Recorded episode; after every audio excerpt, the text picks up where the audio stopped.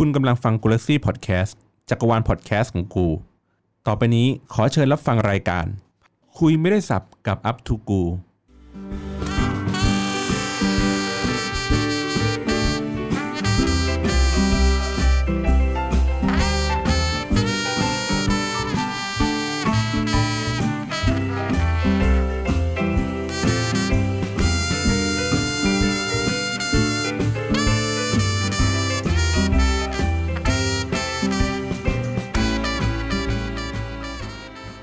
สวัสดีครับคุณผู้ฟังทุกท่านครับพบกับรายการ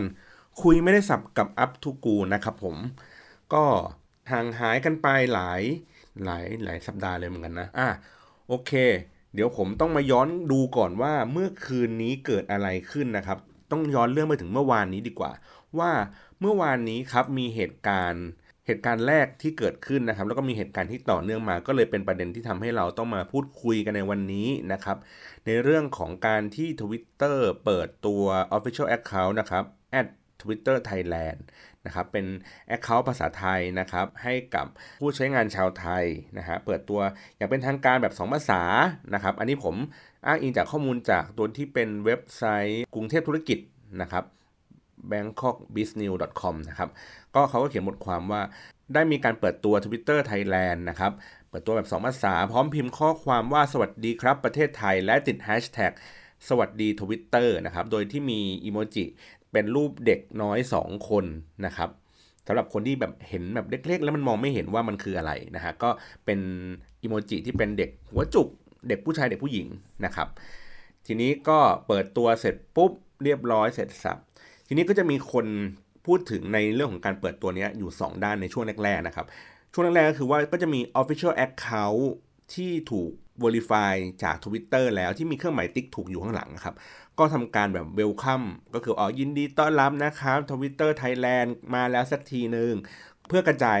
การรับรู้ให้ให้คนเห็นว่าเฮ้ย Official Account เนี่ยของ Twitter Thailand มาแล้วนะในขณะเดียวกันก็มีคนโค้ดทวิตนะครับแล้วก็พูดถึงวิพากษ์วิจารณ์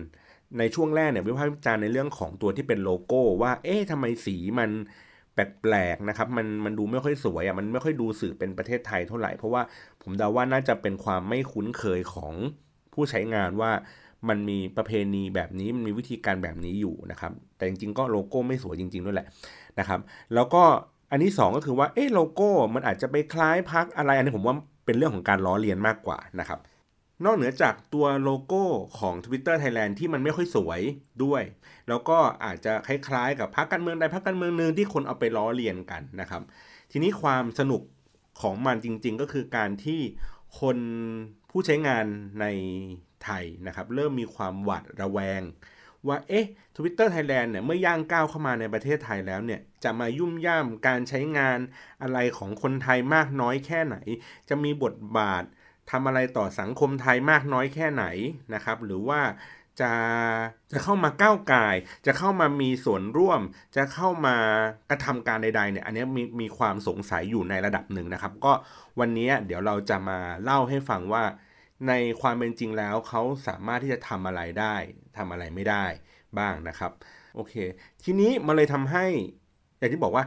บรรยากาศในช่วงนี้ครับของบ้านเราเนี่ยไม่ค่อยดีเท่าไหร่นักหมายถึงว่ามีในเรื่องของการพูดคุยกันต่อล้อต่อเถียงหรือว่าการหาประเด็นที่แบบโจมตีรัฐบาลอยู่บ่อยๆเราก็จะพอเห็นอยู่ใน Twitter ถ้าเกิดคนคนเล่นอยู่นะครับแล้วผมมองว่าประเด็นสำคัญที่เกิดขึ้นทำให้คนมีความสงสัยก็เพราะว่าในการเปิดตัวของ Twitter Thailand เนี่ยนอกเหนือจากการที่มี Welcome Message ที่เป็นบอกว่าสวัสดีครับประเทศไทยแล้วเนี่ยเขายังใส่ลิงก์ของตัวที่เป็นบล็อกนะครับที่เป็นเหมือนบทความของเอ่อ เอ็ม ดี ของ South East Asia นะครับที่ออฟฟิศอยู่ที่สิงคโปร์ออฟฟิศอ่า Twitter นะครับเขาก็เขียนบทความอันนี้มาเอ่อผมขออนุญาตแปลแบบรวบๆนะครับคือคือคือที่แรกผมอ่านแล้วล่ะตอนที่เขาเปิดตัวไอ้ตัวนี้ขึ้นมาแล้วผมก็รู้สึกว่าเอ้ยเฉยๆไม่มีอะไรเพราะว่ามันเป็นเหมือนแถลงการณ์ที่มันกว้างมากๆเลยแล้วแล้วมันไม่สามารถที่จะจับประเด็นสำคัญที่ว่าเฮ้ยเขาจะมีย่างก้าวอะไรหรือว่าประเด็นอะไรที่เขาพูดอยู่ในเมสเสจนี้เพราะว่ามันเป็นแบบเรื่องกว้างๆมากกว่านะครับก็เขาก็พูดในเรื่องของการที่เขาจะเข้ามาเพื่อ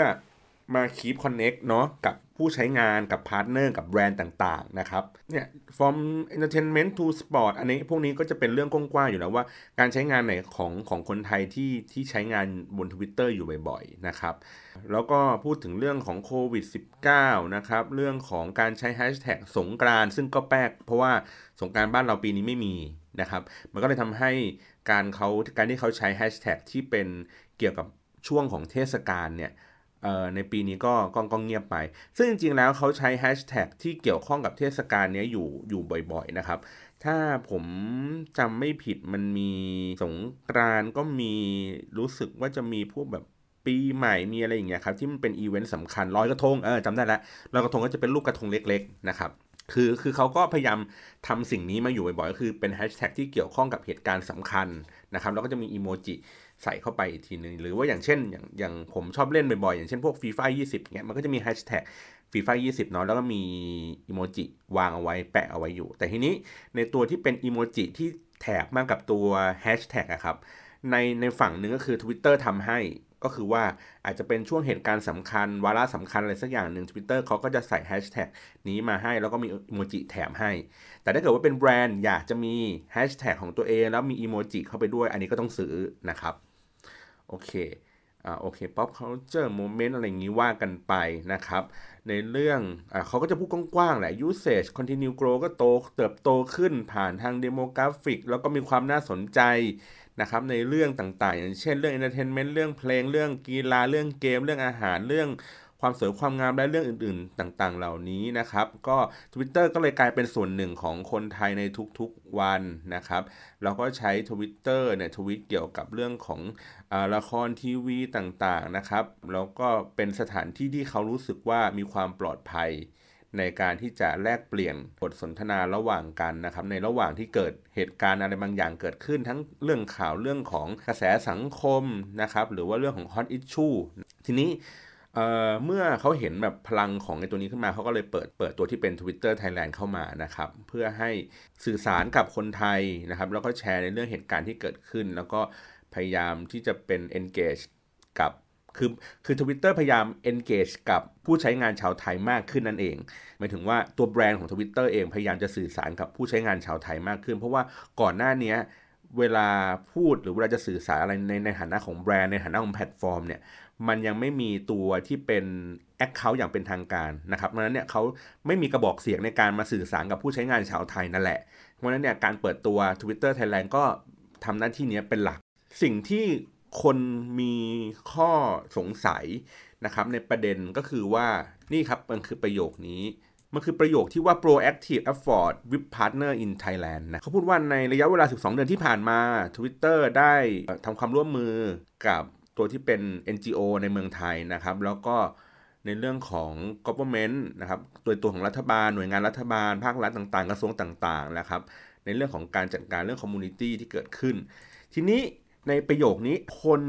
ก็มีความสงสัยว่าเอ๊ะเกิดอะไรยังไงกันขึ้นในเนื้อหาที่อยู่ในบล็อกอันนี้ครับเขาไล่ลงมาว่าโอเคเดี๋ยวผมผมอ่านแบบไวๆนะครับก็คือเป็นเรื่องของสถานการณ์ที่เกิดขึ้นต่างๆว่าเขาได้ทำความร่วมมือกับ เอ็น จี โอ อะไรยังไงบ้างในเรื่องของการที่เสริมพลังให้กับผู้หญิงนะครับ Women Empowerment นะครับก็เป็นแคมเปญในระดับโลกนะครับก็ความร่วมมือของการประชุมนานาชาตินะครับอย่างเช่นกับ ยู เอ็น Women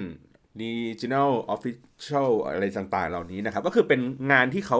จัดขึ้นเพื่อ empower ให้กับผู้หญิงนะครับทั้งเป็นโครงการที่เป็นแบบแคมเปญระดับโลกเองนะครับหรือว่าแคมเปญที่เขามาเข้ามาประชุมสัมมนาหรืออะไรอย่างเงี้ยคือเขาก็เน้นของ เอ็น จี โอ ไปหรือว่าในเรื่องของการให้อิสระในเรื่องของเป็นแคมเปญที่ส่งเสริมเสรีภาพของสื่อนะครับเขาก็จะมีมูลนิธิต่างๆมีกองทุนต่างๆเนี่ยเข้ามาทำแคมเปญติดแฮชแท็กอะไรอย่างนี้เข้าไปนะครับในช่วงเวลาบางช่วงเวลาอย่างเช่นอาจจะเป็นช่วงเวลาของวันสื่อสากลสื่ออะไรแบบนี้ก็จะมีแคมเปญมีแฮชแท็กเกิดขึ้นแล้วก็ให้พวกสื่อมวลชนหรือว่านักเคลื่อนไหวเนี่ยมาพูดถึงความสำคัญของสิ่งนั้นนะครับอย่างเช่นว่าความสำคัญของเสรีภาพของสื่อเนี่ยทำไมถึงมีความสำคัญนะเราก็จะอาจจะได้เห็นว่ารายงานบางรายงานที่บอกว่าประเทศไหนมีเสรีภาพในการนำเสนอข่าวมากน้อยแค่ไหนเติบโตขึ้นยังไงนะครับเราก็จะเห็นเรื่องพวกนี้อยู่เป็นประจำมันจะเป็นอีเวนต์ประจำปีที่ใกล้มาหน่อยก็คือเป็นเรื่องของโควิดสิบเก้านะครับก็คือว่ามีถ้าเราเล่น Twitter เราจะเห็นเหมือน อัปเดตข่าวที่เป็นโควิด สิบเก้า ก็เวลาเขามีการแถลงข่าวจากกระทรวงสาธารณสุขอะไรเงี้ยเราก็สามารถที่จะเข้าไปดูได้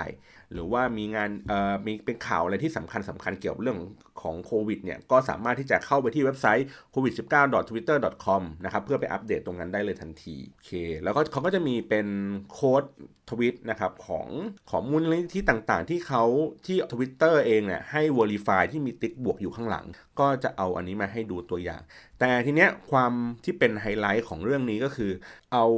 โค้ดของคุณพุทธิพงศ์บุญกันนะครับซึ่งเป็นรัฐมนตรีกระทรวงดิจิทัลเอามาวางอันนี้อันนี้ผมมองว่าเป็นประเด็นที่ทำให้คนอ่ะเริ่มมีความสงสัยแล้วก็ต่อเนื่องกันไปจนถึงเมื่อคืนว่าติดแฮชแท็กว่าไม่เอา Twitter Thailand นะครับอันนี้คือน่าจะเป็นต้นเหตุสำคัญของเรื่องที่เกิดขึ้นก็คือว่าเป็นเขาเอาทวิตของรัฐมนตรีเนี่ยมาประกอบอยู่ในบทความนี้นะครับในเนื้อหาที่เขียนว่าเร่งหารือผู้บริหาร Twitter ประจำสิงคโปร์ในสองประเด็นรับมือกับข่าวปลอมโคโรนาไวรัส Twitter จะให้ข้อมูลที่ถูกต้องทาง no no the fact อีกเรื่องคือเนื้อหาความรุนแรงและข่าวปลอมโศกนาฏกรรมโคราช Twitter มีนโยบายต่อต้านคนมีความคิดรุนแรงตอนนี้เปิดช่องทางติดต่อฉุกเฉินกับรัฐบาลเรียบร้อยแล้วทีนี้ในในประเด็นของทวิตนี้ในเนื้อหาผมอธิบายเพิ่มเติมแล้วกันว่ามันมันหมายถึงอะไรนะครับทีละประโยคแล้วกันเราบอกว่าเร่งหารือผู้บริหาร Twitter ประจำสิงคโปร์นะครับในสองประเด็นในเรื่องของการรับมือข่าวปลอมเรื่องของโคโรนาไวรัสโดยที่ Twitter จะให้ข้อมูลที่ถูกต้องฐานทาง แฮชแท็ก โน เดอะ แฟค ทีนี้ถามว่าในทวิตอันนี้นะครับเขาทวิตเมื่อวันที่สิบสองกุมภาพันธ์นะครับสองพันยี่สิบในช่วงเวลานั้นเกิดอะไรขึ้นมีโควิดเนาะเริ่มเริ่มเข้ามานะครับเรื่องของโศกนาฏกรรมโคราชก็เพิ่งจบไปทีนี้หารือกับผู้บริหาร Twitter เนี่ยต้องอธิบายอย่างนี้ครับว่า Twitter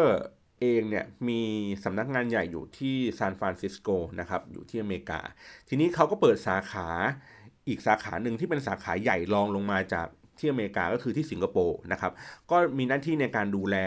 พื้นที่เป็นเอเชียแปซิฟิกทั้งหมดก็จะครอบคลุมไปจนถึงแบบญี่ปุ่นแล้วก็ South East Asia ทั้งหมดครอบคลุมถึงจีนแผ่นดินใหญ่ด้วยซ้ำเพราะฉะนั้นเนี่ยในในในสโคปเขาก็ก็ถือว่าค่อนข้างที่จะดูแลในตลาดเอเชียเนี่ยค่อนข้างใหญ่อยู่เหมือนกันก็ไล่จนไปถึงตะวันออกกลางด้วยเหมือนกันนะทีนี้ออฟฟิศก็อยู่ที่สิงคโปร์ครับก็มีหน้าที่ทำอะไรทุกอย่างเกือบคล้ายกับสำนักงานใหญ่แต่ว่าในเรื่องบางเรื่องเองเนี่ยเขาก็ยังต้องส่งที่สำนักงานใหญ่อยู่ดีอันนี้ที่เขาเคยเล่าให้ผมฟังนะเรื่องของการที่จะต้อง verify account อะไรสักอย่างนะครับคือถ้าเป็นเรื่องของการ verify account ที่เป็นเอ่อ เอ็น จี โอ เป็นนักข่าวเป็นกระทรวงต่างๆเป็นหน่วยงานของภาครัฐอะไรที่ที่ไม่เกี่ยวข้องกับเรื่องของการค้าการขายอะไรแบบนี้มันเป็นหน้าที่ของการสื่อสารของหน่วยงานภาครัฐนะครับโดยที่เขาเน้นในเรื่องของความถูกต้องเป็นทางการอยู่แล้วการที่ได้รับการ verify จาก Twitter ไปเนี่ยก็จะเป็นส่วนสำคัญที่ทำให้การทวิตของเขามีความน่าเชื่อถือมากขึ้นดังนั้นแล้วเนี่ยคนที่เป็นเจ้าภาพในการจัดการเพื่อ verify สิ่งนี้จึงเป็นหน้าที่ของ regional ก็คือเป็นฝั่งสิงคโปร์ในการที่จะดูแลจัดการเรื่องพวกนี้ไปดังนั้นแล้วยังไม่ต้องถึงอำนาจของที่อเมริกาเนี่ยมาจัดการให้แต่ว่าในการ verify ที่เป็นเรื่องของส่วนบุคคลถ้าสมมติว่าผมไม่ใช่เป็นนักข่าวนะเป็นเรื่องของส่วนบุคคลเป็นเรื่อง community ต่างๆเป็นเรื่องของแบรนด์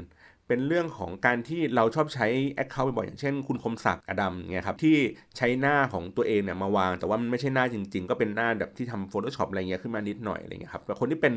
อ่ะเป็นอินฟูอยู่ใน Twitter แบบนี้ละกันคนต่างๆเหล่านี้ครับเมื่อก่อนเนี้ยสามารถที่จะ verify account ผ่านทางเว็บไซต์ของ Twitter ได้แล้วก็มันก็ใช้เวลาอยู่พอสมควรในการที่จะขอเอกสารตรวจสอบข้อมูลถ้าผมจำไม่ผิดนะเขาขอเอกสารแม้กระทั่งว่ายืนยันว่าคนคนนี้มีตัวตนจริงๆคือส่งเป็นบิลค่าไฟหรืออะไรอย่างเงี้ยไปเลยนะประมาณสักปีผมไม่แน่ใจปีประมาณปีสองพันสิบกว่าๆนะครับ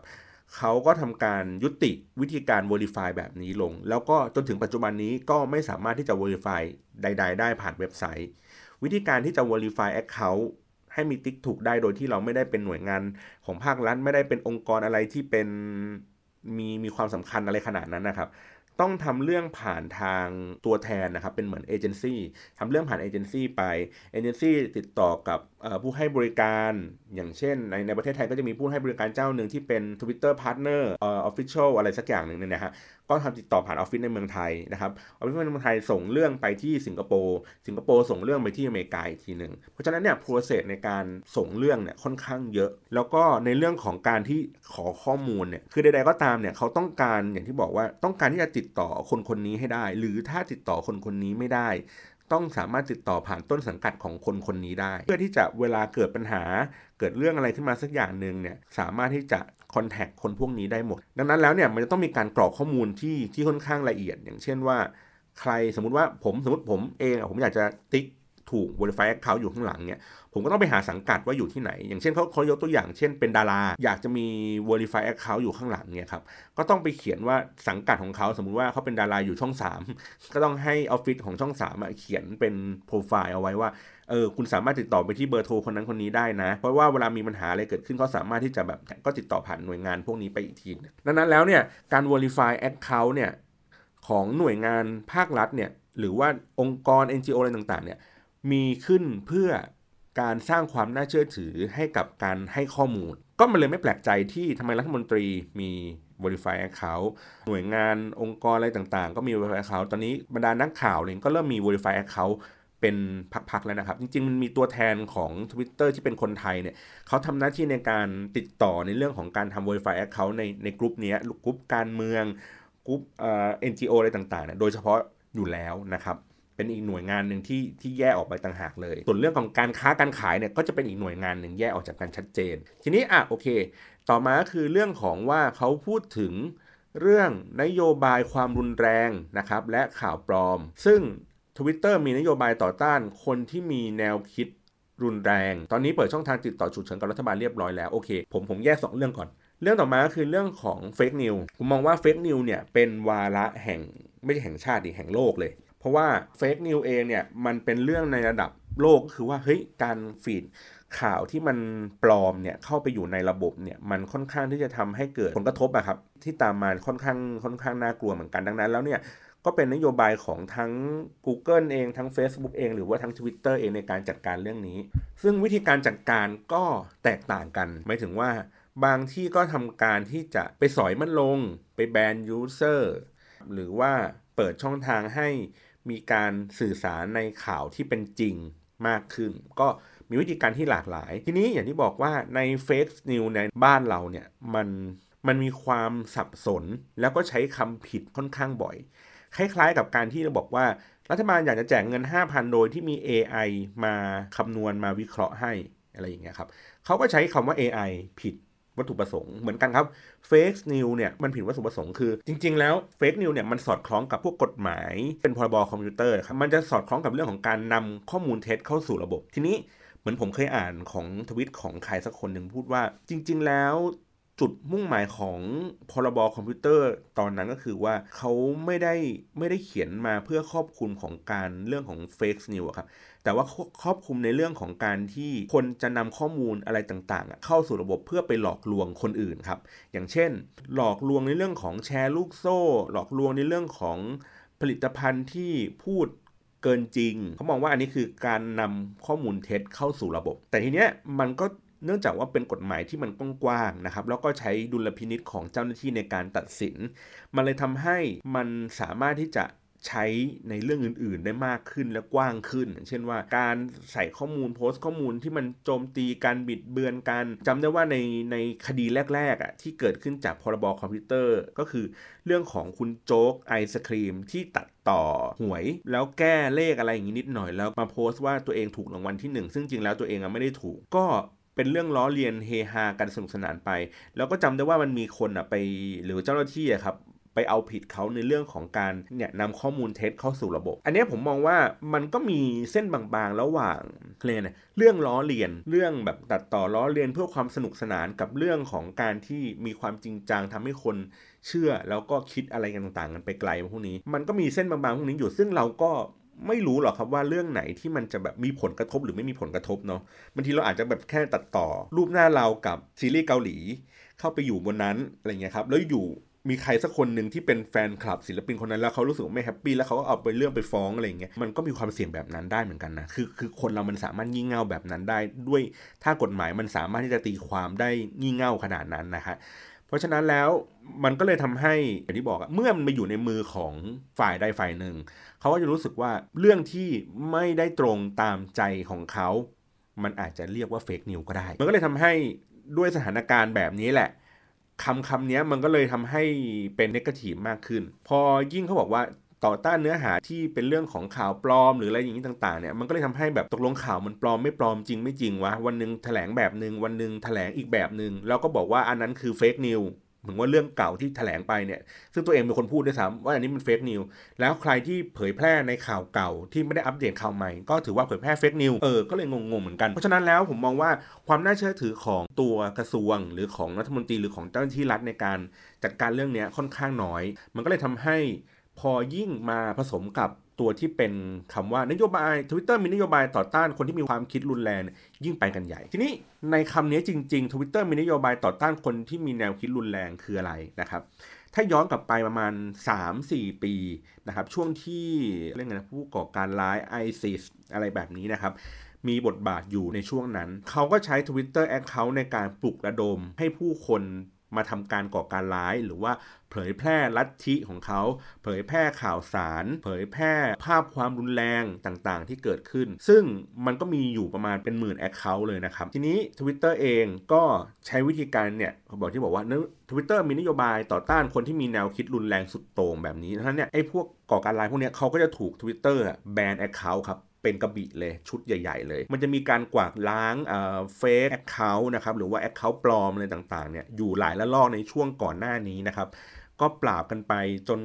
หลายๆคนเนี่ยเอ่อยอดฟอลเนี่ยจากเป็นล้านก็ลดลงเป็นหลักแสนอย่างหลักแสนลดเป็นหลักหมื่นอะไรเงี้ยก็จะเป็นอยู่ช่วงพักใหญ่ๆเหมือนกันเมื่อสัก สองถึงสาม ปีที่แล้วนะครับก็จะมีข่าวเรื่องนี้อยู่เหมือนกันมันก็เลยทำให้เนี่ยอย่างที่บอกคือเขาก็มีบทบาทในการต่อต้านคนที่มีแนวคิดรุนแรงแล้วก็เขามองว่าการที่ Twitter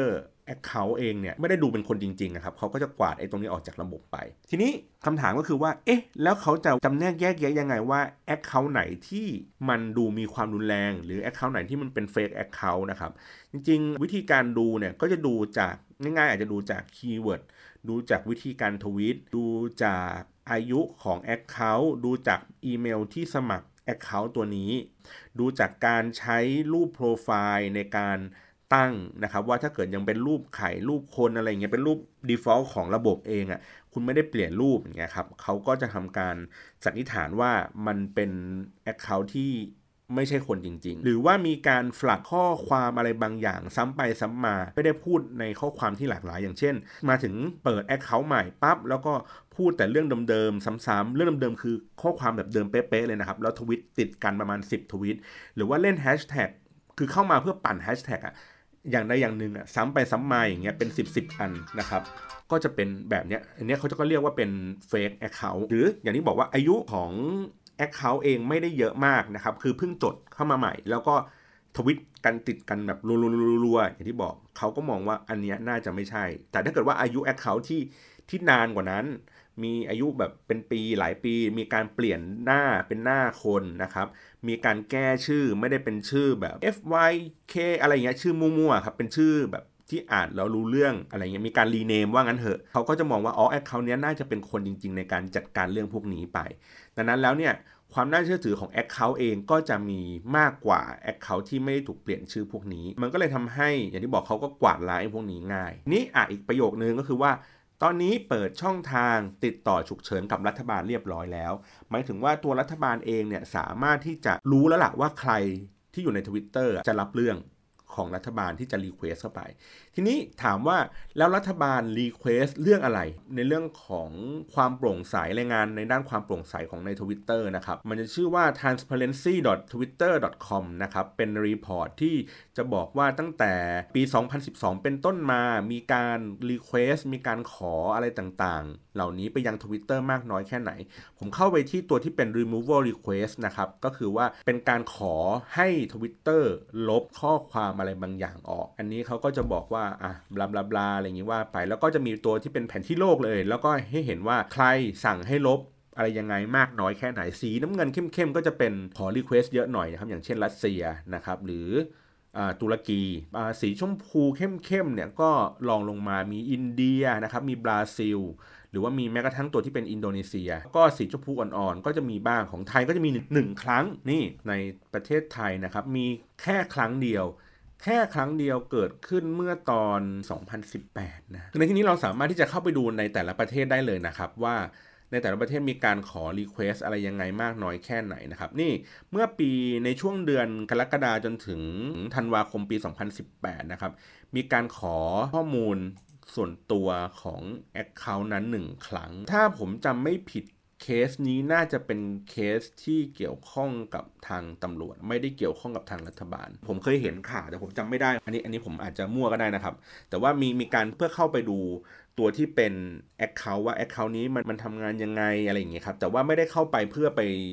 ไปลบ Account หรืออะไรอย่างงี้นะนะครับเพราะมันมีการ Request เข้าไป Account Specific นี่แหละมีจำนวนครั้งหนึ่งครั้งอันนี้เราสามารถที่จะเลือกเป็นประเทศได้อันนี้เขาก็จะดูเป็นช่วงเวลาต่างๆได้ข้อมูลนี้ค่อนข้างน่าสนใจนะเพราะว่ามันมีการ Request ไปเนี่ยอ่ะแล้วมีสองพันสิบสี่อยู่หนึ่งครั้งนะอืมแล้วก็เนี่ยครับในปีสองพันสิบสี่เองมีดอกจันด้วยหนึ่งครั้งก็คือว่าเขาบอกว่าเป็นเหตุฉุกเฉินนะครับที่ไม่สามารถที่จะเปิดเผยได้ทีนี้การ Request เข้าไปอย่างที่บอกคือก็มีการร้องขอทีเนี้ยในในอนาคตแนวโน้มของการที่จะ Request เข้าไปเนี่ยน่าจะมากขึ้นเพราะว่าตอนนี้เราเริ่มรู้แล้วว่าใครคือเจ้าภาพในการที่เราจะส่งเรื่องนี้เข้าไปแล้วก็คือเจ้าภาพทั้งสองฝั่งเนาะฝั่งไทยเองก็มีเป็นกระทรวงดิจิทัลเนี่ยเป็นเจ้าภาพในการที่จะส่งเรื่องนี้ไปส่วน Twitter เองเขาก็รู้แล้วแหละว่าใครจะเป็นคนรับเรื่องนี้ดังนั้นแล้วเนี่ยในฐานะของภาคประชาชนเองอ่ะเราควรที่จะสังเกตในสแตทเรื่องนี้ครับว่าเฮ้ยในเมื่อเขาเปิดตัวกันขนาดนี้แล้วมี Twitter Thailand โผล่ขึ้นมานะครับมีเจ้ากระทรวงมาทวีตมาพูดนะครับว่าเอ้ยยินดีต้อนรับของการเปิดตัวในครั้งนี้เพราะฉะนั้นแล้วเนี่ยผมมองว่าในอนาคตต่อไปอะครับถ้าเราสงสัยว่าเฮ้ยมันมีการสอย Account มันมีการแบนข้อความมันมีการสอยแฮชแท็กลงกันมาเนี่ยถามว่าเฮ้ยมันมีหลักฐานนี้จริงไหมผมเลยบอกว่าให้เข้ามาดูในรีพอร์ตตัวนี้นะครับดูรายงานตัวนี้ว่ามันมีจำนวนตัวเลขของการที่ภาครัฐเองอะร้องขอให้ Twitter ทำอะไรสักอย่างหนึ่งมากน้อยแค่ไหน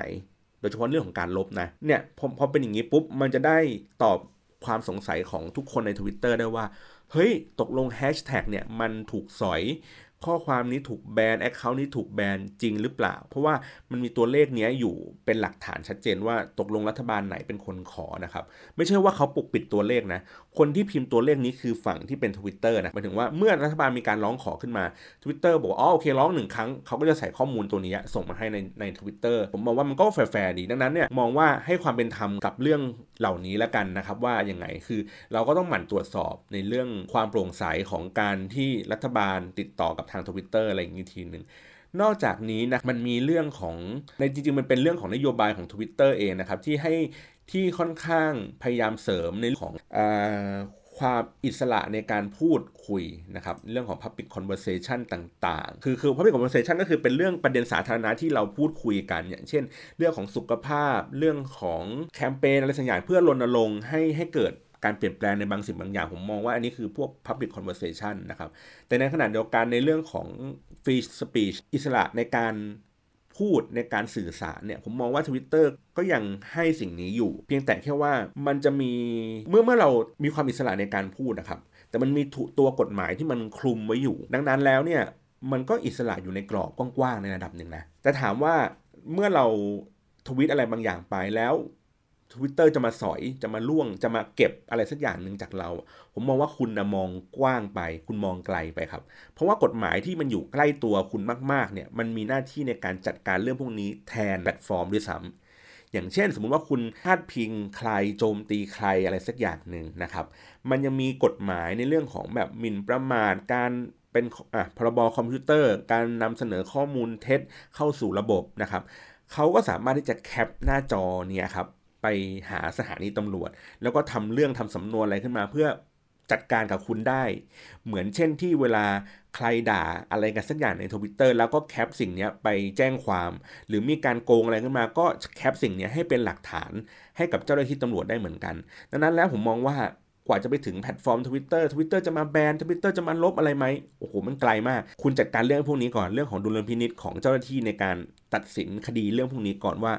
ว่าเขาทำยังไงแล้วก็อย่างที่บอกคือเขาไม่จำเป็นที่ต้องไปติดต่อ Twitter เลยครับเขาแค่เอาจากไอ้ที่แคปมาเก็บ ยู อาร์ แอล ออกมาให้ชัดเจนนะครับเซฟออกมาเจ้าหน้าที่ตำรวจก็ทำการแบบสืบสวนสอบสวนอะไรอย่างเงี้ยของเขาว่ากันไปเขาก็สามารถที่จะจัดการเรื่องพวกนี้ได้ดังนั้นแล้วไม่ต้องคิดไกลทีนี้อย่างที่บอกว่าเมื่อเราทวีตหรือว่าเราพูดอะไรสักอย่างไปใน Twitter นะครับใส่เข้าไปปุ๊บเป็นความอิสระเนาะเป็นเสรีภาพในการนำเสนอเนื้อหานั้นไป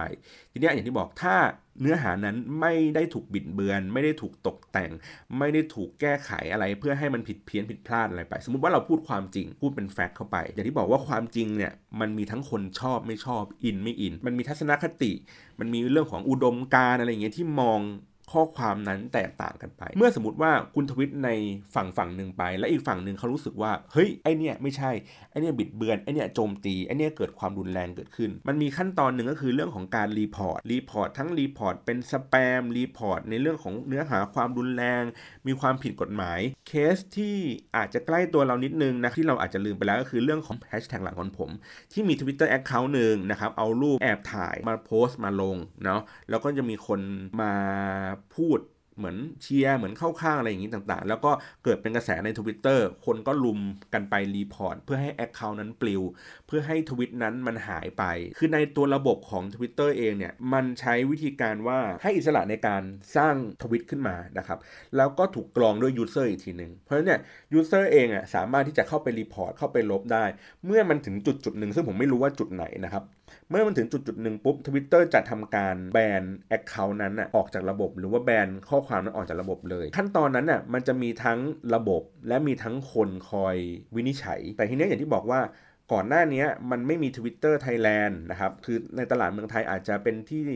เติบโตมีการเติบโตที่อย่างสูงนะครับแต่ว่ายังไม่มีเรื่องไงหน่วยงานหรือเป็นเจ้าภาพไหนที่เป็นอย่างเป็นทางการส่วนใหญ่จะเป็นเรื่องเกี่ยวกับการค้าการโฆษณาจะเป็นส่วนใหญ่พอมันมีเรื่องนี้ปุ๊บมันก็อาจจะทำให้มีเจ้าหน้าที่นะครับในการหรือว่ามีฝ่ายในการมานั่งอ่านเรื่องพวกนี้ครับว่าเฮ้ยตกลงเรื่องนี้ที่คนเขารีพอร์ตกันมาเนี่ยมันจริงไม่จริงใช่ไม่ใช่อาจจะมีระยะเวลาในการตัดสินใจเร็วขึ้นอาจจะใช้ระบบน้อยลงหรือว่าใช้ในเรื่องของคนเพื่อมานั่งอ่านข้อความอะไรอย่างเงี้ยมากขึ้นเร็วขึ้นอันนี้ก็อาจจะเป็นข้อดีก็ได้นะอย่างเช่นถ้าเกิดในเคสของหลานของผมอีกทีนึงแล้วก็มีการรีพอร์ตปุ๊บไปพอรีพอร์ตปุ๊บจำนวนอาจจะไม่มากแต่ว่ามีเจ้าหน้าที่ที่วินิจฉัยเรื่องนี้ได้อย่างรวดเร็วเนี่ยมันก็จะทำให้ Account นั้นปลิวได้ไวขึ้นนะครับดีกว่าการใช้ใช้งานจากระบบอีกทีนึงเนาะเนี่ยแหละอันนี้ก็อาจจะเป็นข้อดีของการที่มี Twitter Thailand ก็ได้นะในการ verify เรื่องพวกนี้ไปแต่ในขณะเดียวกันถ้าสมมติว่าเรื่องนั้นเป็นเรื่องที่ไม่ได้มีความรุนแรงมากขนาดนั้นแต่เป็นเรื่องที่เกี่ยวข้องกับพวกสมมติเป็นพวก ไอ โอ ป้อนข้อมูลอะไรสักอย่างนึงเยอะๆเข้าไปนะครับแล้วคนก็เข้าไปลุมเพื่อไปรีพอร์ตมันก็อาจจะปลิวได้เหมือนกันอย่างที่บอกว่าคนที่ทวีตต้นทางครับที่ถูกคนกระหน่ำรีพอร์ตไปเนี่ยมีความน่าเชื่อถืออยู่ใน Account นั้นมากน้อยแค่ไหนความน่าเชื่อถือเมื่อกี้ที่ผมเล่าให้ฟังแล้วล่ะมีตั้งแต่เรื่องของการเปลี่ยนชื่ออายุของ Account การทวีตข้อความซ้ำไปซ้ำมาหลายทีการที่ใช้งานมันบ่อยแค่ไหนคุณอัพเคยอัพรูปไหมเคยอะไรต่างๆเหล่านี้ไหมมันก็คงเป็นสกอร์ของ Account อะครับว่า Account นี้มีความน่าเชื่อถือมากน้อยแค่ไหนถ้าความน่าเชื่อถือต่ำโดนรีพอร์ตไปนิดเดียวก็ปลิวแต่ถ้า Account ที่มีความน่าเชื่อถือสูงๆรีพอร์ตยังไงก็อาจจะช้าหน่อยอาจจะปลิวยากหน่อยหรือถ้าเกิดยิ่งเป็น Account ที่ถูก Verify แล้วเนี่ยการลุมเข้าไปรีพอร์ตเนี่ยยิ่งยากเลยครับยิ่งโอกาสปลิวยิ่งแบบน้อยมากๆเลยอย่างเช่นอ่าผมยกตัวอย่างอย่างเช่นนักการเมืองสมมุติว่าทวีตอะไรไปสักอย่างนึงแล้วอีกฝั่งตรงข้ามเนี่ยรู้สึกว่าโอ๊ยไอ้ข้อความนี้มันไม่ถูกต้องเลยไอ้ข้อความนี้มันไม่ดีแล้วก็เข้าไปรีพอร์ตเพื่อหวังว่าจะสอย Account นั้นหรือทวิตนั้นให้หายออกจากระบบมันก็ยากครับเพราะว่ามันมี Verify Account เป็นเป็นเครื่องมือป้องกันในการในการไม่ให้มันปลิวไปอยู่ดีเมื่อกี้พูดถึงเรื่องเนาะอายุ Account นั่นแหละเรื่องของการปลิวไม่ปลิวซึ่งอย่างที่บอกว่าในเมื่อ Twitter ให้ให้อิสระในการพูดคุยในการสื่อสารมีมีเสรีภาพในการสื่อสารเรื่องพวกนี้ไปผมเลยมองว่าประเด็นที่ไอ้นั่นไอ้นี่ปลิวแฮชแท็กนี้ปั่นยังไงแทบตายก็ไม่ขึ้นก็หายไปเนี่ยอ่ะอันนี้ก็เป็นอีกเรื่องหนึ่งที่ที่เราพูดคุยกันอยู่นะครับผมให้ดูตัวนี้ครับปกติแล้วเนี่ยมันจะมีตัวที่เป็นแฮชแท็กนะครับขึ้นมาเมื่อก่อนเนี้ยครับมันจะมีเพียงแค่ท็อปแฮชแท็กเนาะว่าแฮชแท็กอะไรที่คนใช้งานอยู่ในช่วงเวลานี้เยอะๆ สิบอันดับยี่สิบอันดับว่ากันไปตอนนี้มันมีเรื่องของเทรนด์เข้ามาอยู่ด้วยเทรนด์ต่างต่างกันยังไงเอางี้ก่อนในในตัวของแฮชแท็กครับมันสามารถเลือกดูได้ตามโลเคชันตามพื้นที่นะครับหมายถึงว่าเราอยู่ในกรุงเทพแฮชแท็กยี่สิบอันดับในกรุงเทพก็จะไม่เหมือนแฮชแท็กที่เป็นยี่สิบอันดับในประเทศไทยเพราะในประเทศไทยฐานมันก็จะไม่ใช่กรุงเทพมันก็จะมีจังหวัดอื่นๆผสมกันมาด้วยเพราะฉะนั้นเนี่ยอันดับของ Twitter ในกรุงเทพกับ Twitter ในประเทศไทยจึงแตกต่างกันไม่เหมือนกันต่อมามันมีเรื่องของเทรนด์ท็อปิกมันเลยทำให้นอกเหนือจากแฮชแท็กที่ขึ้นอยู่ในยี่สิบอันดับแรกเนี่ยมันยังมีคีย์เวิร์ดครับใส่มาแทรกเข้าไปอยู่ในแฮชแท็กยี่สิบอันดับนั้นด้วยนะครับบางช่วงเวลาคีย์เวิร์ดก็เยอะกว่าแฮชแท็กด้วยซ้ำนะครับก็คือเขาก็จะเลือกว่าท็อปิกไหนที่คนเขากำลังพูดคุยอยู่ใน Twitter เนี่ยน่าสนใจซึ่งอย่างที่บอกมันก็จะมีเรื่องของโลเคชันเป็นปัจจัยที่ทำให้เขาเรียกนะยี่สิบอันดับของเทรนด์ท็อปิกเนี่ยแตกต่างกันในขณะเดียวกันของ Twitter เองก็จะมีตัวที่เป็นเหมือน เอ ไอ อะครับเขาก็จะคัสตอมไมซ์มาว่านี่คือท็อปิกยี่สิบท็อปิกที่คุณน่าจะสนใจเขาก็จะดูจากพฤติกรรมของคุณว่าคุณเป็นคนสนใจในเนื้อหาลักษณะแบบไหนเช่นคุณสนใจเรื่องข่าวคุณสนใจเรื่องความบันเทิงศิลปินเอนเตอร์เทนเมนต์หมาแมวข่าวการเมืองอะไรอย่างเงี้ยครับเขาก็จะจัดเรื่องมาตามความสนใจของคุณอีกทีหนึ่งดังนั้นแล้วทั้งตัวที่เป็นยี่สิบอันดับเทรนด์ท็อปิกยี่สิบอันดับแฮชแท็กที่ได้รับความนิยมมันจึงอาจจะเพี้ยนเปลี่ยนกันไปได้ตามแต่ละคนทีนี้ผมขอไม่อธิบายแล้วกันว่าทำอย่างไรถึงให้ติดแฮชแท็กหรือติดเทรนด์เพราะว่าอย่างที่บอกคือในเมื่อการจัดอันดับของเขาเนี่ยมันจัดอันดับโดยที่มีพฤติกรรมของผู้ใช้งานนะครับเข้ามาเป็นส่วนหนึ่งในการเรียงลำดับเรื่องพวกนี้มีเรื่องของโลเคชันมาเรียงลำดับเรื่องพวกนี้ดังนั้นแล้วเนี่ยเนื้อหาที่มันจะขึ้นอยู่บนเนี้ยครับมันจะมีความเปลี่ยนไปเปลี่ยนมาอยู่ในระดับหนึ่งเมื่อก่อนเนี่ยผมสามารถที่จะพูดได้ว่าวิธีการทำให้เทรนด์มันติดเนี่ยมันมันสามารถที่จะทำอะไรยังไงได้บ้างมีปัจจัยอะไรยังไงได้บ้างแต่ปัจจุบันเนี้ยมันค่อนข้างที่จะยากคือสูตรเดิมที่เราเคยใช้กันอยู่ประมาณ หกเจ็ด อย่างเนี่ยมันอาจจะมีปัจจัยที่แปด เก้า สิบอะไรเงี้ยโผล่ขึ้นมาอีกทีนึงนั้นมันมีความสับสนไปมานิดนึงแต่หลักๆแล้วเนี่ยมันอยู่ที่ฐานจำนวนคนใช้แฮชแท็กด้วยถึงเมื่อมีคนเล่นแฮชแท็กนี้มากโอกาสที่มันจะติดเทรนด์ก็สูงมีความหนาแน่นของในช่วงเวลานี้มีคนใช้งานเยอะมันก็จะติดในช่วงเวลาไหนมีมีการใช้งานอย่างเบาบางมันก็จะไม่ค่อยติดอย่างเช่นสมมติว่าเราบอกว่าเราด่ารัฐบาลติดแฮชแท็กด่ารัฐบาลไปในช่วงแรกๆเนี่ยมันขึ้นเทรนด์ครับเพราะว่าทุกคนพยายามฟีดทวิตอันใหม่ๆขึ้นมาแล้วติดแฮชแท็กนี้ขึ้นมามันทำให้ความหนาแน่นของทวิตใหม่ในช่วงเวลาหนึ่งชั่วโมงนั้นอะแน่นเยอะพอทวิตในละลอกแรกครับเกิดขึ้นมาปุ๊บละลอกสองก็อาจจะมีคนที่มีชื่อเสียงเป็นอินฟลูเอนเซอร์เริ่มมาทวิตเริ่มมารีทวิตเริ่มมาโค้ดทวิตมากขึ้นฐานมันก็ยังอยู่ฐานก็ยิ่งกว้างขึ้นกว่าเดิมมันก็เลยทำให้ในหนึ่งชั่วโมงสองชั่วโมงสามชั่วโมงแรกเนี่ยยังมีเนื้อหาใหม่ๆโผล่ขึ้นมาและยังติดเทรนด์ได้อยู่พักหนึ่งแต่พอมันถึงจุดจุดหนึ่งครับผ่านไปประมาณสักสิบสองชั่วโมงคนมันเริ่มใช้แฮชแท็กเนี้ยน้อยลงแต่ว่าไม่ใช่ว่าใช้งานน้อยลงนะครับคือทวิตใหม่น้อยลงเพราะในความเป็นจริงอะเรื่องที่คุณอยากจะด่ารัฐบาลน่ะมันถูกด่ากันไปหมดแล้วมันไม่รู้จะหยิบมุมไหนมาด่าแล้วครับมันสนุกมากมันเพลินมาก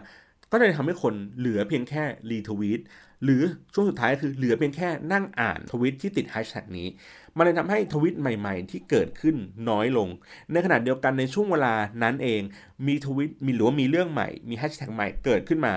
คนก็ไปถมกับเรื่องใหม่นั้นมากขึ้นมันเลยทำให้แฮชแท็กเนี่ยครับหายออกไปจากหน้าที่เป็นยี่สิบอันดับแฮชแท็กที่คุณใช้งานบ่อยๆหรือยี่สิบเอ่อเทรนด์ท็อปิกนะครับหายไปพอมันหายไปปุ๊บคนก็บอกว่าเอ้ยรัฐบาลเนี่ยนะมันไปสอยลงนะมันทำอย่างงู้นอย่างนี้อย่างนั้นนะอันเนี้ยผมมองว่าน่าจะไม่ใช่ไม่ใช่ในที่นี้คือหนึ่งคือจากในระบบเองที่ผมเล่าให้ฟังแบบเนี้ยวิธีการแบบในที่แฮชแท็กมันหายไปน่าจะไม่เกี่ยวกับการไปสอยไปลบข้อสองต่อมาก็คือถ้าสมมุติรัฐบาลอยากจะสอยอยากจะลบจริงๆมันจะต้องติดต่อใครวะอ่ะโอเคกระทรวงดิจิทัลอาจจะเป็นเจ้าภาพ Twitter Thailand โผล่มาแล้วเว้ยเฮ้ยเอ้ยมีคนรับเรื่องแล้วอย่างที่ผมบอกส่งเรื่องไปเสร็จปุ๊บคุณไม่คิดหรอว่าเขาจะมีการวินิจฉัยมีการอ่านเนื่องเมื่อ Twitter บอกว่า Twitter เขาเน้นในเรื่องของเสรีภาพในการพูดคุยกัน เขาจะไม่แบบเขาจะไม่เอะใจเหรอเอ้ยเรื่องนี้มันเป็นเรื่องการเมืองเป็นเรื่องที่ใครก็พูดกันได้มันก็เป็นสิทธิ์อะไรต่างๆแม้ว่ามันจะผิดกฎหมายอาจจะดูอะไรยังไงก็ตามแต่ก็เป็นสิทธิ์ของเขานะเว้ยอะไรเงี้ยมาตรฐานในการตัดสินใจของเรื่องนี้ครับมันน่าจะอยู่ขึ้นอยู่กับเจ้าของแพลตฟอร์มมากกว่ารัฐบาลเองด้วยซ้ำดังนั้นแล้วเนี่ยผมเลยมองในปัจจัยที่ว่าอัลกอริทึมมากกว่าในการที่จะทำให้แฮชแท็กอะไรก็ตามเนี่ยขึ้นมานำเสนอแล้วมาขึ้นอยู่ในชาร์ตเนี่ยนานขึ้นนะครับซึ่งสิ่งนี้ผมถูกพรูฟว่าเมื่อสักประมาณ สามถึงสี่ ปีก่อนผมก็ทำแคมเปญอะไรขึ้นมาสักอย่างหนึ่งนะครับแล้วก็แฮชแท็กเนี่ยถูกติดอันดับต้นๆนะครับไม่เกินห้าเนี่ยค้างอยู่ในระบบประมาณสามวันแล้วหลังจากนั้นอีกสักประมาณปีสองปีผมไม่สามารถทำแบบนั้นได้อีกแล้วนะเพราะว่าอย่างที่บอกอัลกอริทึมมันเปลี่ยนครับมันเลยทำให้การที่มันทำให้มีแฮชแท็กอะไรที่มันค้างอยู่ในระบบประมาณสามวันอย่างนั้นน่ะมันมันค่อนข้างที่จะยากขึ้นแต่ก็จริงๆถามว่าทำได้ไหมมันก็ทำได้ครับมันมีมันมีวิธีการอย่างที่บอกคือว่าถ้าถ้าจำนวนคนฟีดข้อมูลไปใหม่ๆเข้าไปเรื่อยๆเนี่ยมันก็จะสามารถที่จะทำให้มันค้างอยู่นานขึ้นหรือว่ามีแนวโน้ม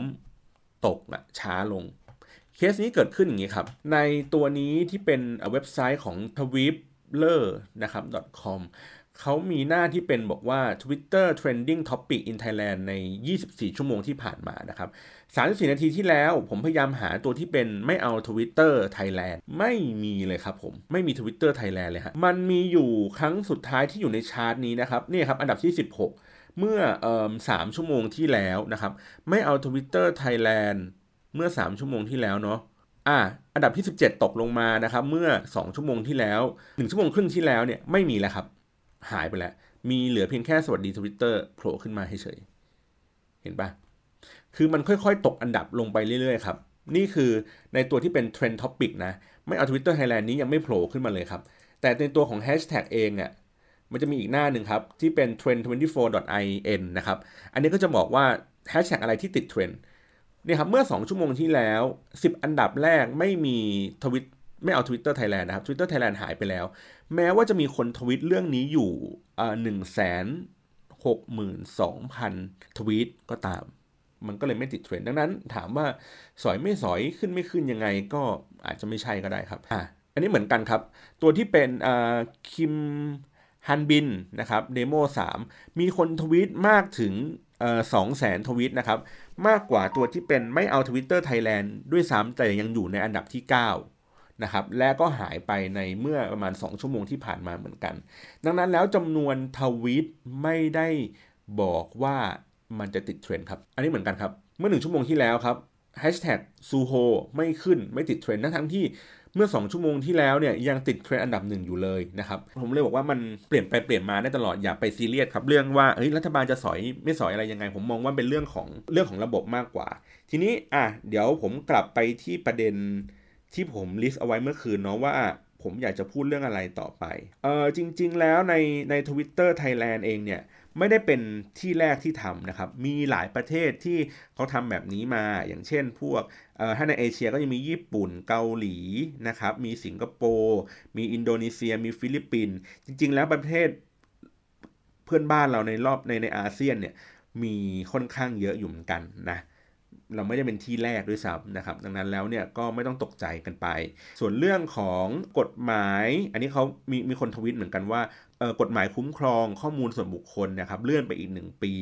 เป็นไทมิ่งเดียวกับช่วงเวลาที่ Twitter Thailand โผล่ขึ้นมามันก็เลยเหมือนเป็นจังหวะนรกนะครับว่ามันไม่น่าจะเปิดตัวในเวลาที่คนเขากำลังมีความอ่อนไหวในเรื่องของความปลอดภัยในการ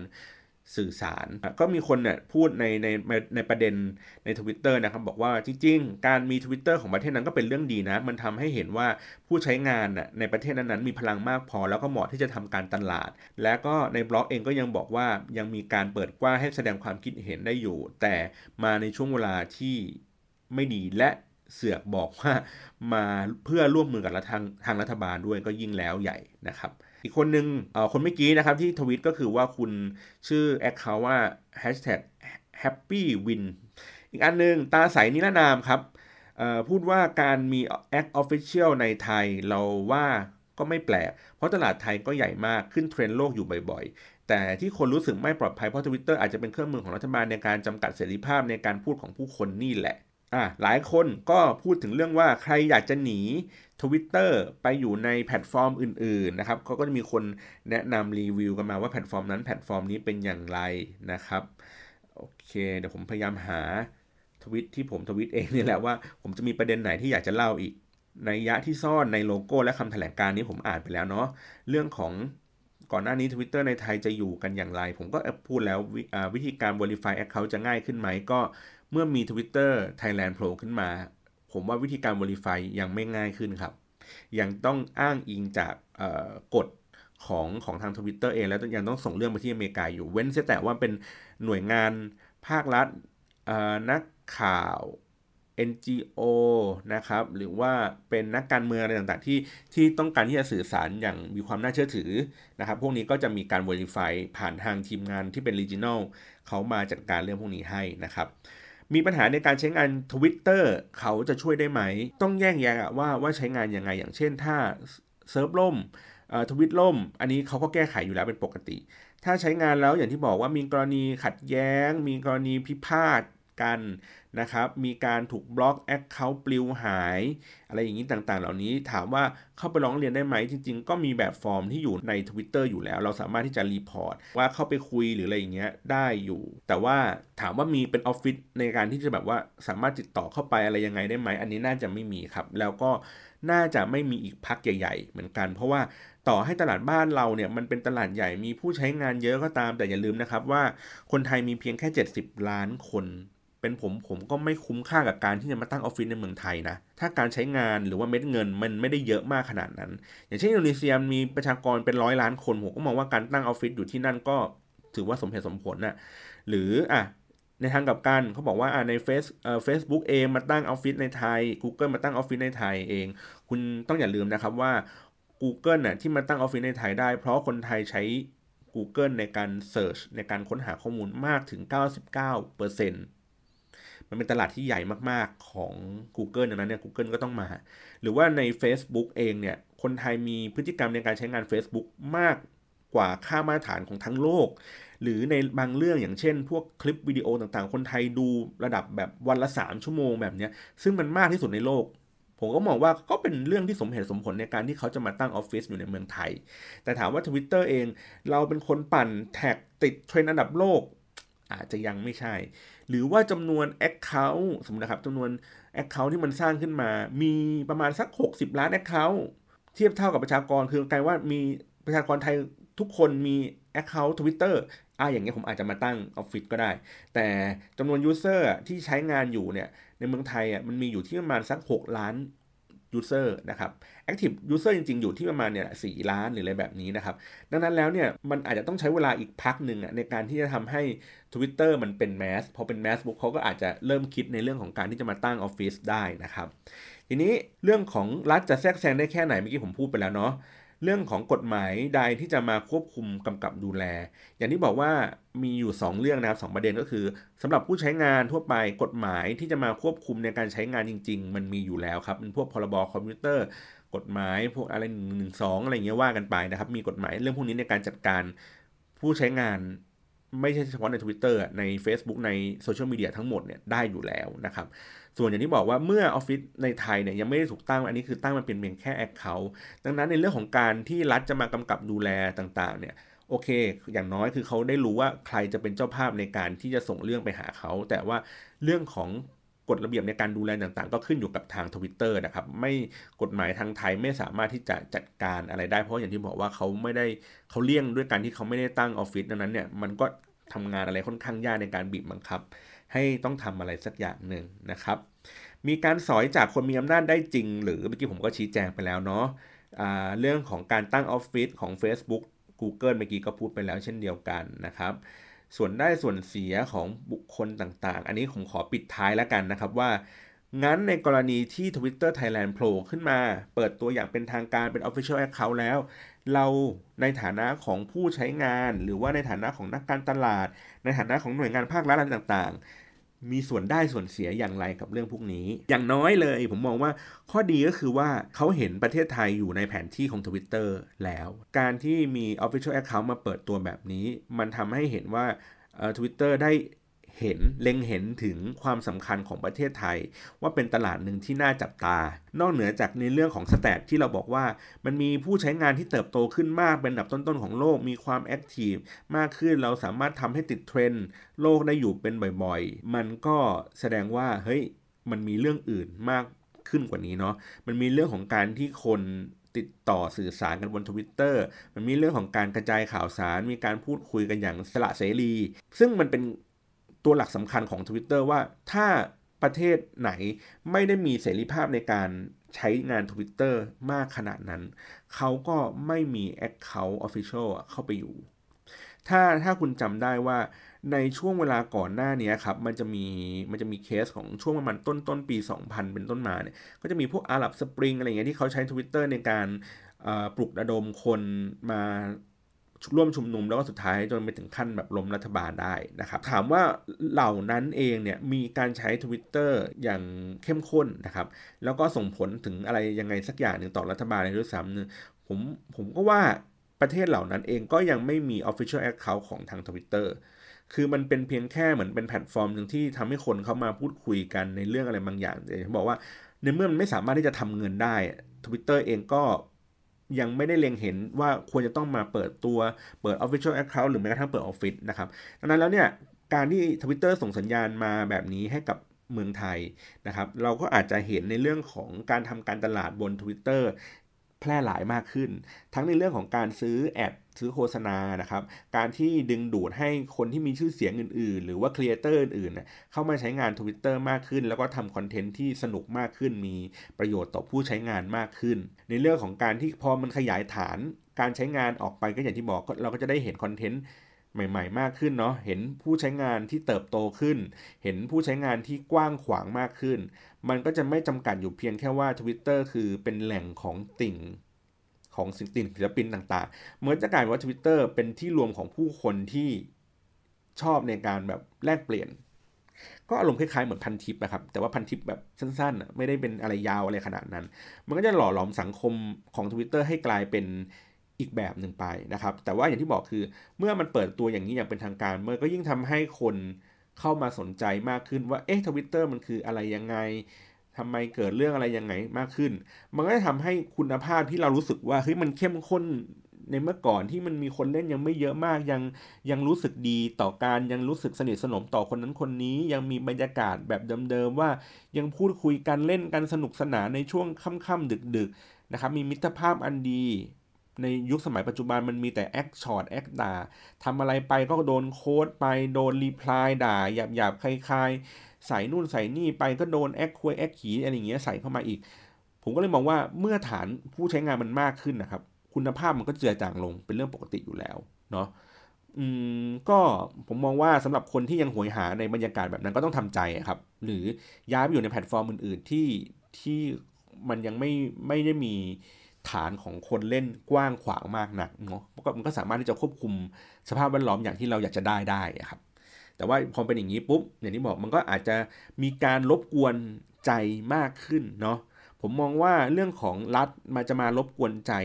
ผมว่าอันเนี้ยไม่ค่อยมากเท่าไหร่หรอกแต่โฆษณาเนี่ยกวนใจคุณแน่นอนมันจะเริ่มมีแอดมีเริ่มมีการซื้อแอดอะไรต่างๆเหล่านี้มากขึ้นนะครับก็แล้วแต่พวกคุณในการตัดสินใจที่จะใช้งานไอ้ Twitter อันนี้ต่อหรือว่าคุณจะจัดการอะไรยังไงกับมันมากขึ้นนะครับสุดท้ายครับช่วงสุดท้ายแม้ว่า Twitter เองจะเห็นตลาดในเมืองไทยเป็นเรื่องสำคัญนะครับยังมี Official Account Twitter โผล่ขึ้นมาแต่ผมก็ยังรู้สึกว่าก็ยังไม่ได้ให้ความสำคัญกับมันมากนักเรื่องที่บอกว่าไม่ให้ความสำคัญกับมันมากนักคืออะไรในเรื่องเรื่องสำคัญครับเรื่องที่การซื้อโฆษณาหลังบ้านยังเป็นปัญหาในการซื้อโฆษณาอยู่ก็คือยังตัดเป็นเงิน ยู เอส ดอลลาร์อยู่ครับยังไม่สามารถที่จะเป็นเงินไทยได้คล้ายๆกับช่วง Facebook ในช่วงแรกๆที่ยังเป็น ยู เอส ดอลลาร์ยังไม่มีเงินไทยขึ้นมามันก็เกิดปัญหาว่าเอ้ยเวลาเราจะไปตัดเงินเราจะไปซื้อโฆษณาเนี่ยมันก็มีความยุ่งยากมันต้องไปเปลี่ยนแปลงค่าเงินนะครับกลายเป็นว่าจากเงินปกติที่เราต้องจ่ายเป็นเงินไทยเราก็ต้องไปแปลงเสียค่าอัตราแลกเปลี่ยนเพิ่มขึ้นไปอีกนะครับอันนี้ก็มีความไม่สะดวกในการทำการตลาดอยู่ในระดับหนึ่งดังนั้นแล้วเนี่ยถ้ามี Official Account โผล่ขึ้นมา ก็อาจจะเป็นสัญญาณที่ดีว่าเฮ้ยในอนาคตเขาอาจจะไปแก้ไขเรื่องพวกนี้ให้มันคล่องตัวมากขึ้นให้ผู้ใช้งานเองสามารถที่จะไปซื้อบูธทวิตอะไรเงี้ยมากขึ้นนะครับก็จะมีช่องทางในการทำการตลาดที่หลากหลายมากขึ้นเนาะแล้วก็อย่างที่บอกก็คือเมื่อเมื่อ Twitter กลายเป็นแพลตฟอร์มที่สำคัญในระดับหนึ่งแล้วเนี่ยมันก็จะเป็นผมมองว่าน่าจะเป็นผลดีครับผลดีต่อผู้ใช้งานในในในฐานะของแมสแมสและอาจจะเป็นผลเสียต่อรัฐบาลที่จะต้องแบบปวดหัวมากขึ้นในการที่จะต้องแบบรับมือต่อคำถามกับแฮชแท็กอันนี้นึกสภาพว่าเป็นนายกอ่ะแล้วจะต้องแบบมีนักข่าวเดินไปถามว่าเมื่อเช้านี้มีแฮชแท็กนี้เกิดขึ้นในโลกโซเชียลค่ะนายกจะตอบประเด็นนี้ยังไงคะเอาแค่ประเด็นปกติที่ไม่ต้องเป็นเรื่องของชาวเน็ตเขาก็ยังตอบไม่ถูกเลยครับนะครับก็สามารถติดตามรับฟังรายการคุยไม่ได้สับนะครับผ่านทางช่องทางการฟังในพอดแคสต์นะครับก็มีทั้งถ้าเกิดสมมติคุณใช้ Apple อยู่คุณก็ไปที่ Apple Podcast นะครับไปเสิร์ชคำว่า Galaxy Podcast แล้วก็ไป Subscribe ก็จะได้เจอรายการใหม่ๆของ Galaxy Podcast นะครับหรือว่าถ้าเกิดว่าคุณใช้ Android คุณก็ไปที่ Google Podcast นะครับก็ไปเสิร์ชคำว่า Galaxy เช่นเดียวกันก็สามารถที่จะเข้าไปรับฟังรายการของ Galaxy Podcast ได้นะครับแล้วก็ถ้าคุณใช้ตัวที่เป็น Spotify คุณก็ไปเสิร์ชคำว่า Galaxy Podcast ในช่อง Podcast นะครับก็จะเจอพวกเราเช่นเดียวกันรายการนี้คือรายการคุยไม่ได้สับกับ Up to Go นะครับก็มักจะมาพูดคุยเกี่ยวกับเรื่องของโซเชียลมีเดียก็ยังไงฝากติดตามรายการใน Galaxy Podcast นะครับแล้วก็รายการนี้ด้วยละกันนะครับก็ถ้ามีเรื่องอะไรที่เกี่ยวข้องกับโซเชียลมีเดียอีกเดี๋ยวผมก็จะมาเล่าเพิ่มเติมมากขึ้นนะครับหรือว่าคุณสามารถไปเสิร์ชคำว่าคุยไม่ได้สับกับอัพทูกูนะครับแล้วก็ไปหารายการฟังย้อนหลังได้เพราะว่าผมน่าจะพูดเรื่องโซเชียลมีเดียค่อนข้างเยอะอยู่พอสมควรเหมือนกันนะครับลองไปติดตามเทปเก่าๆกันได้นะครับวันนี้ขอบคุณสำหรับการรับฟังมากเลยนะครับทั้งใน Twitter Live น่าจะเป็นการไลฟ์ครั้งแรกที่ยาวขนาดนี้นะครับแล้วก็สามารถไปฟังย้อนหลังในพอดแคสต์ได้เช่นเดียวกันขอบคุณสำหรับการรับฟังอีกครั้งนึงครับสวัสดีครับ